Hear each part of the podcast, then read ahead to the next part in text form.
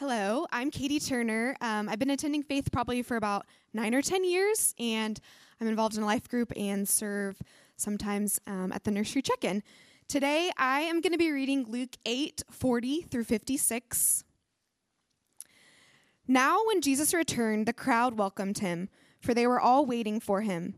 And there came a man named Jairus, who was a ruler of the synagogue. And falling at Jesus' feet, he implored him to come to his house for he had only an only daughter about 12 years of age and she was dying. As jesus went the people pressed around him and there was a woman who had had a discharge of blood for 12 years. And though she had spent all her living on physicians she could not be healed by anyone. She came up behind him and touched the fringe of his garment and immediately her discharge of blood ceased. And jesus said who was it that touched me when all denied it, Peter said, Master, the crowds surround you and are pressing in on you. But Jesus said, Someone touched me, for I perceive that power has gone out from me. And when the women saw that she was not hidden, she came trembling, and falling down before him, declared in the presence of all the people why she had touched him, and how she had been immediately healed. And he said to her, Daughter, your faith has made you well. Go in peace. While he was still speaking, someone from the ruler's house came and said, Your daughter is dead. Do not trouble the teacher anymore. But Jesus, on hearing this, answered him, Do not fear, only believe, and she will be well. And when he came to the house, he allowed no one to enter with him except Peter and John and James and the father and mother of the child and all were weeping and mourning for her. But he said, Do not weep, for she is not dead, but sleeping. And they laughed at him, knowing that she was dead. But taking her by the hand, he called, saying, Child, arise. And her spirit returned, and she got up at once. And he directed that something should be given her to eat. And her parents were amazed, but he charged them to tell no one what had happened. This is the word of the Lord.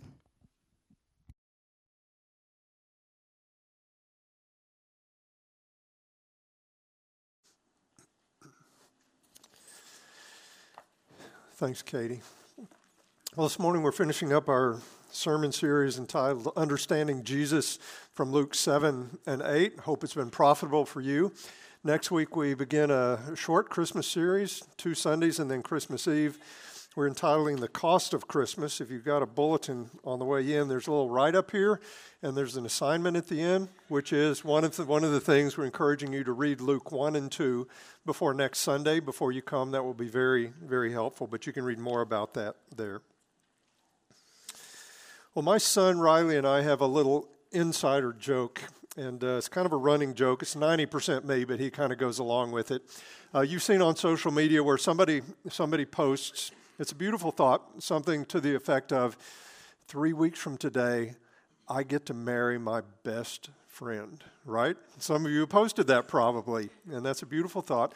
But we're like, once, just once, would love for somebody to post, three weeks from today, I get to marry my best friend's little sister, right? It's like, that would be perfect. That would be like the best of both worlds, right? Well, all that to say, last, last Sunday, Riley married his best friend. He got married down in Dallas. It was an amazing weekend. We all drove down on Thanksgiving. We got an Airbnb together with the rest of the family. And we got, Brenda and I have a lot of memories, wonderful memories from the weekend. But one of my favorite was the mother son dance. Okay, I've got no moves, but Riley and Brenda can both dance. And so they worked up this, this swing dance routine, right? And we were at the Airbnb a couple nights before the wedding and you know, swing dance, they may go in and around under his arms and twirling and all this stuff. And, and at one point, Riley stops and says, Mom, let me lead, right? and so apparently that's a thing. Apparently it goes best when one person leads and the other person follows, and there's all these little subtle nuance. Then it's a beautiful thing. Well, today's passage basically tells us in our relationship with Jesus, we need to let him lead, okay? We need to take our cues from Him. As you heard in the passage Katie read, there, there are these two desperate people that come to Jesus in need of a miracle. One was a, man named uh, Jairus who had a 12 year old daughter who was dying. The other was an unnamed woman who had a 12 year old medical condition that was ruining her life. And they both needed a miracle, and they both got a miracle. But they had to follow Jesus' lead. In neither case did things go the way they wanted. Their preference was not honored when they came to Jesus. They got what they needed, but they needed to follow his lead. You and I are going to, at some time or in our lives, perhaps some of you now are desperate if you're not now, you will be at some time in your life where you need God to do for you something you cannot do for yourself. You need something miraculous. And when that happens, not if, but when that happens, you have to follow God's lead. It never works when you sit him down, make ultimatums, tell him what has to be done, how it has to be done, when it has to be done. That never goes well in the Gospels, okay?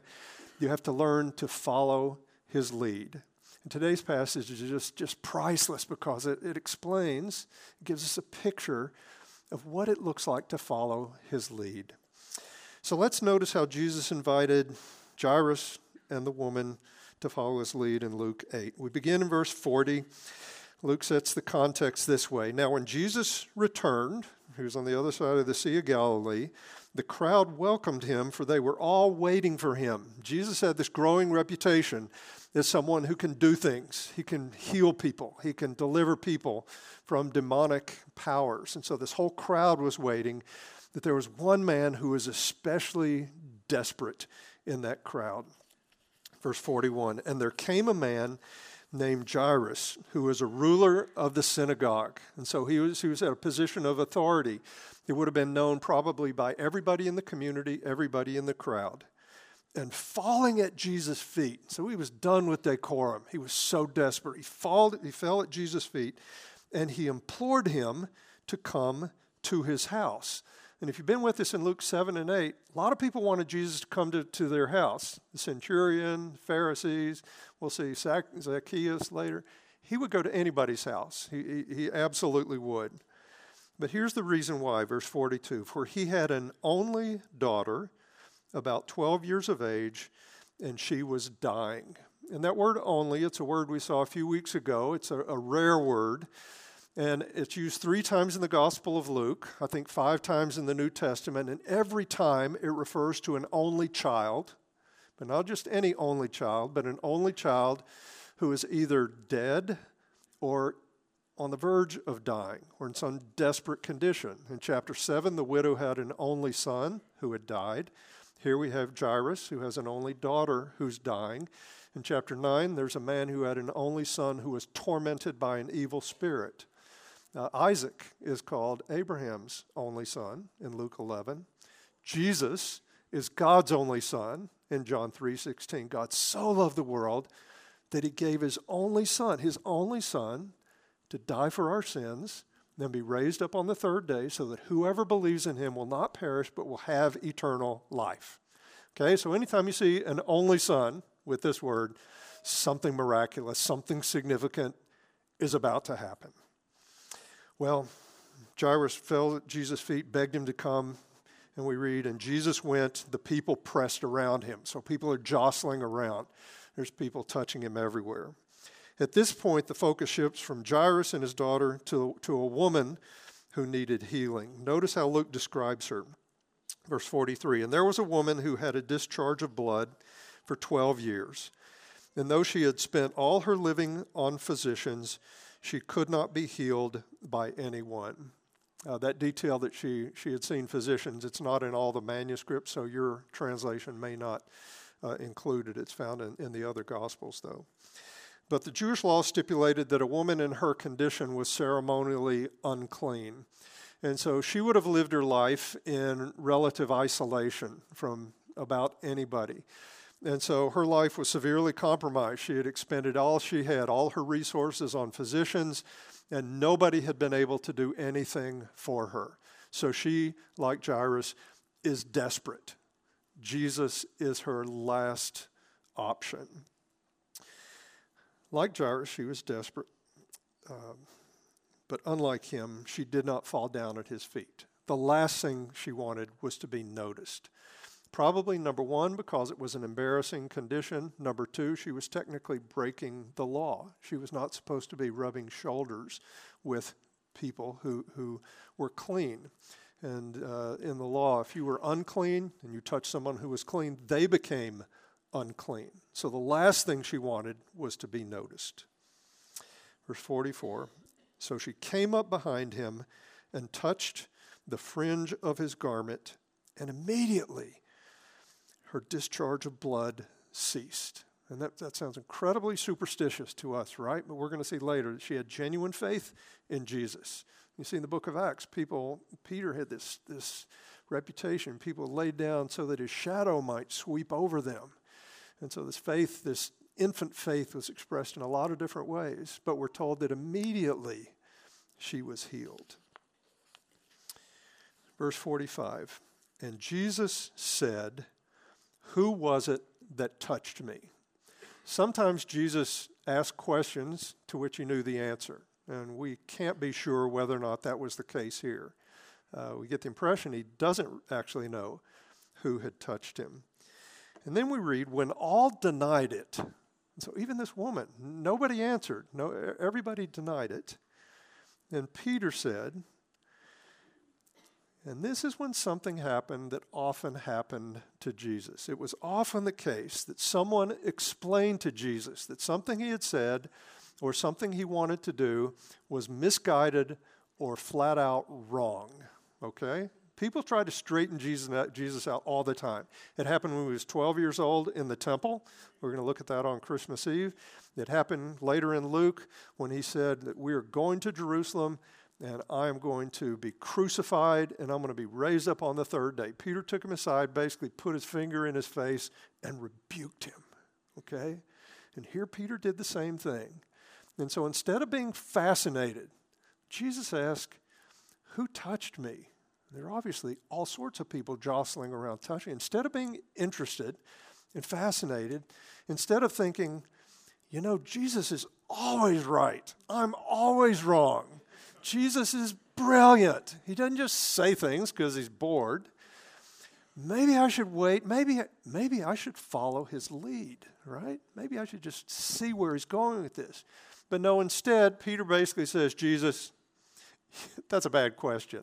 He says, Master, the crowds surround you and are pressing in on you. And so again, he tried to straighten Jesus out. And this is honestly is what we do many times when we read the scriptures. We read the teachings of Jesus when we come across something that seems unreasonable, it might even seem unhealthy, it might seem undoable, and we dismiss it out of hand. We read where Jesus says, uh, Rejoice when people say all sorts of evil things about you on account of me. Yeah, right. Who's going to do that? Or when Jesus said, When you fast, when you go without food.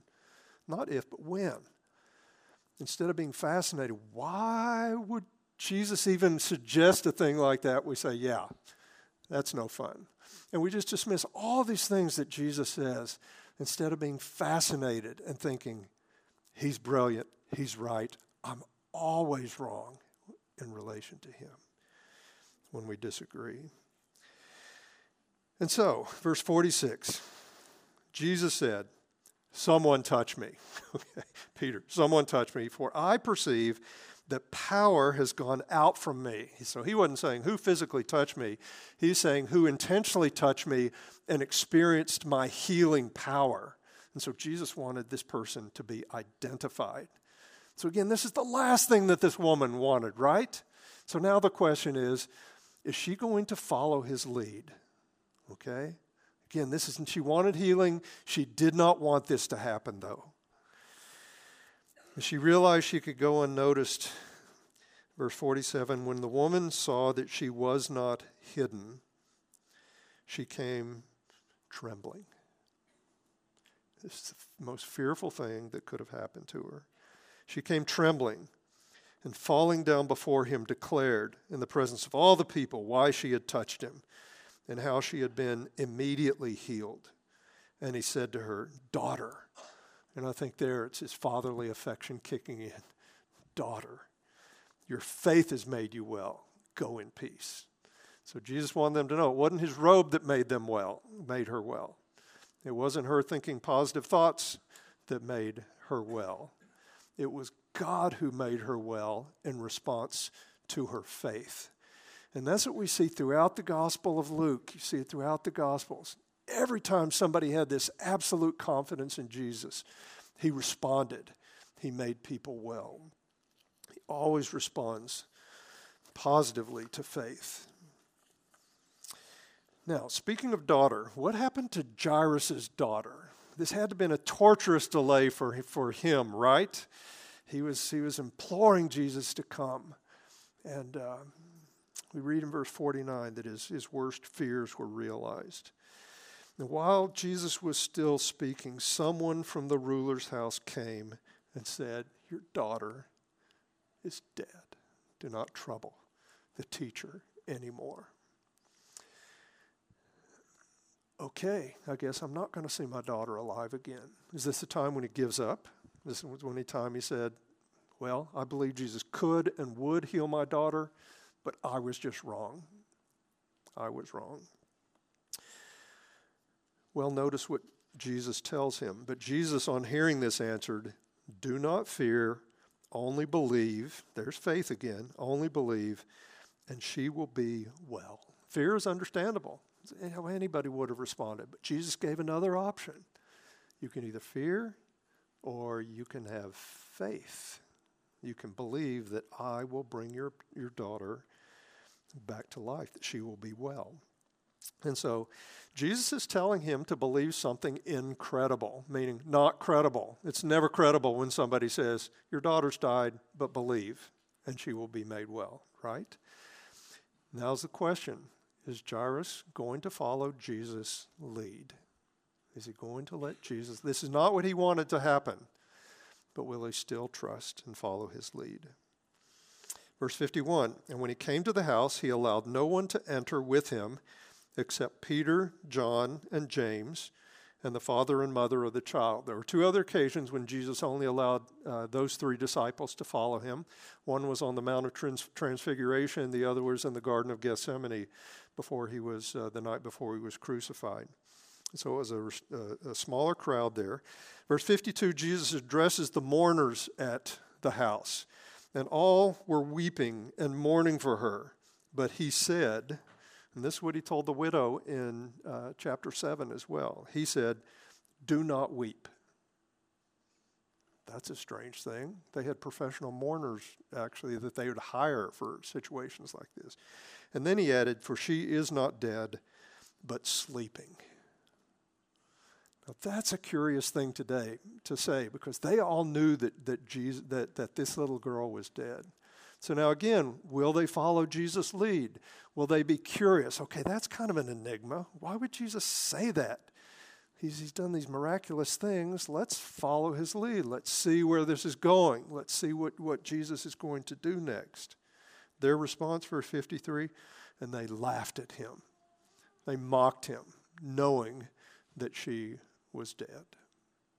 They want nothing to do with following Jesus' lead. Was, they ridiculed the idea that this girl would, would come back to life as if she were only asleep. Verse 54 in Jairus and his, and his wife, they were, they were believing, following his lead, but taking her by the hand, he called, saying, Child, arise. And once again, Jesus touches someone or something unclean. And typically, the unclean thing makes the, the, the clean thing um, defiled. But that didn't happen with Jesus. When so, Jesus wasn't affected by things that touched him, he affected others. And so he, he, grabbed, he took this child by the hand, he said, Child, arise. Verse 55, and her spirit returned. So she was, she was dead. Her spirit had departed her spirit returned and she got up at once. And I think to prove that she was actually alive, he directed that something should be given her to eat. Verse 56 And her parents were amazed. That's an understatement, right? But he charged them to tell no one what had happened. Why would he say that? If you're here last week, after, after Jesus cast the legion of demons out of the man, he said, Go declare to everybody what has happened. Now he says to the parents, Don't tell anybody what had happened. Why was that? Well, we aren't told here, but our best understanding is that in a Gentile region like Gadara, where the man was, was cleansed of the demons, uh, yeah, tell everybody. But in a Jewish town like, like uh, they were in, Jesus never wanted to fuel these misunderstandings about the Messiah. He never wanted people to follow him just because he was a miracle worker. People accepted that, but they wouldn't accept that he was also the suffering servant from Isaiah, the one who would die for the sins of the people. So there was this silence, this forbidding them to talk. That's quite, quite common. Of course, people would soon find out what had happened, but for their part, Jairus and his wife needed to let Jesus lead and not talk about it. So, what does this passage teach us? What, what does it scream to us? How, how can we let Jesus lead when we need him to do something we can't for us that we can't do for ourselves? Well, the, the short answer is trust Jesus unconditionally. Trust Jesus without any conditions. He is worthy, he can be trusted. And this is true in our everyday discipleship, just as we go through our everyday, our relationships, our responsibilities, trusting Jesus without conditions, that's always, that's always the best. But especially when we're desperate, that's when we're the most intense. That's when we're the most tempted to lecture God, to give ultimatums, to demand this and that. Uh, this is what I want to happen. This is how I want it to happen. This is when I want it to happen. And so it's all the more important in those situations that we trust Jesus unconditionally. And again, just to remind you where we see this in the passage, this woman's preference, she wanted to be healed, but she did not want to publicly declare why she was there, why she had touched the hem of his robe. Jairus, he wanted his daughter healed, yes. He didn't want her raised from the dead. He wanted Jesus to come, heal my daughter, that's it. Again, so he had to endure that long journey from being in the crowd to his house when his daughter was, was literally dead. Her spirit had left her. So at that point, he, he, he wasn't happy that he had followed Jesus. I mean, that was not enjoyable. But how about a day later? How about a month later? How about a year later? He could go back. He had this satisfaction. He followed Jesus' lead. His daughter was raised from the dead. And so, what does this mean practically when you're desperate for God to do something you can't do for yourself? And so, you might have a life threatening or life altering medical condition. You might have a relationship that, that very dear to you and it's in uh, it's in it's disintegrated. You might be facing circumstances that fill you with anxiety or fear. You might need freedom in some area of your life. You are in bondage and you need God to do for you what you cannot do for yourself. So, what do you do? How do you trust Jesus unconditionally? Well, one of the core ways that we do that is praying. People who have faith pray. If you don't have faith, if you don't believe God can do things, why would you pray? But one of the ways we expect our trust is by praying. We pray for the will of God as best we know it. We pray in faith, but we do so without conditions, without lecturing God. So we pray for healing. God will heal my body. But if He doesn't, we trust Him anyway. Not everything is healed in this life. We pray for reconciliation, but not all relationships are restored in this life. If it doesn't happen, we trust Him anyway.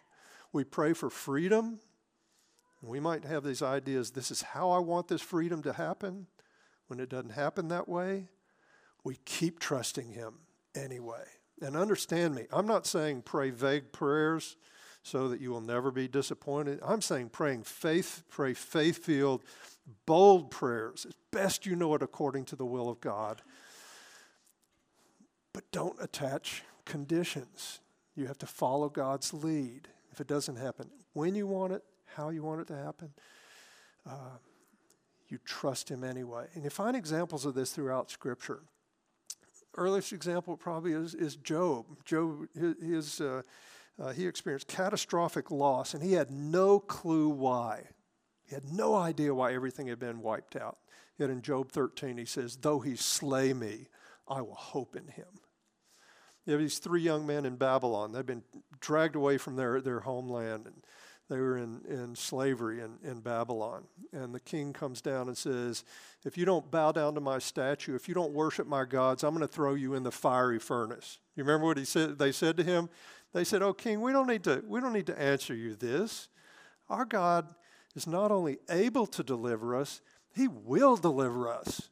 And then they said, and even if he, do, if, even if he doesn't, we will never bow down to your statue. We will never worship your gods. No conditions. They trusted him unconditionally. Or Paul, he had this thorn in the flesh. He prayed three times that God would take it away. And God didn't. He said, No, I'm not taking that away. I'm going to give you grace to endure it. Said, I want my power to be demonstrated in your weakness. And so they all followed God's lead and they found great blessing. So again, my question for you is, are you willing to be are you willing to follow God's lead? Are you willing to be clueless at times? Are you willing to be bewildered? Are you willing to be disappointed and not get your way? You know, one practice that reminds us that Jesus deserves and warrants our unconditional trust is, is the Lord's table. When we come to the Lord's table, we are remembering that when we were at our most desperate condition, we were dead in our sins, we are enemies of God, that God did something miraculous for us that we could never do for ourselves. The bread and the cup remind us that his body was broken for us, that his blood was shed for us. And if you didn't pick up one of the little cups on the way in, feel free to go go get one of those now. But when we come to the Lord's table, we not only remember what he did, but we proclaim the Lord's death until he comes. And when he comes, that's when when if you're a believer in Jesus Christ, that's when you will be raised immortal. That's when all of your bodily ailments will be healed. And uh, those that are asleep in Christ, we're told, will be raised raised first. And so we anticipate that day. And the promise of that day reminds us that, that it's right to let Jesus lead by trusting him unconditionally. So we're going to take just a few moments of, of uh, silence and initiate a conversation with God, especially if there's something that you're desperate about right now, and talk with him about your willingness or perhaps your unwillingness to follow his lead. Say, God, I'm going to trust you. This is what I want. But you're smarter than me. You're wiser than me. You're always right. And I'm going to follow you no matter what. You'll need to continue this conversation later. But now, Father, we come into your presence and we, we bring before you the conditions, the situations of our life.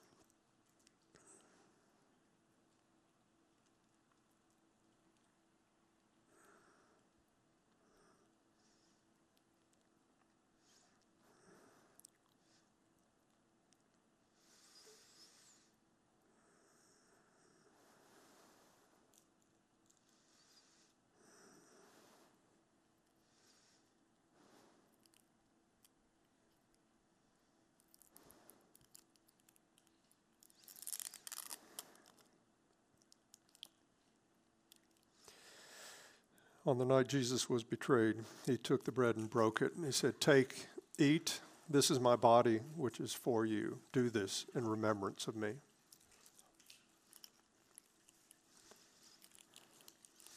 In the same way, he took the cup. He said, This cup is the new covenant in my blood. Do this as often as you drink it in remembrance of me.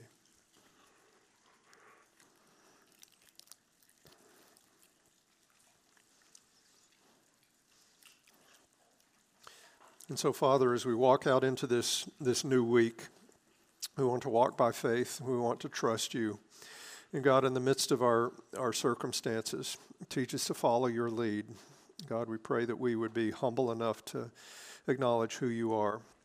I pray that we would go to your word and, and find your instruction, your direction there, your, your Spirit, uh, we would let you teach us what we need to know, how we need to be. And God, we, uh, we just find it so difficult in this life so many times, so many tragic things, so many difficult things. Thank you that Jesus knows because he became one of us. And so we trust you to lead. In Jesus' name, amen.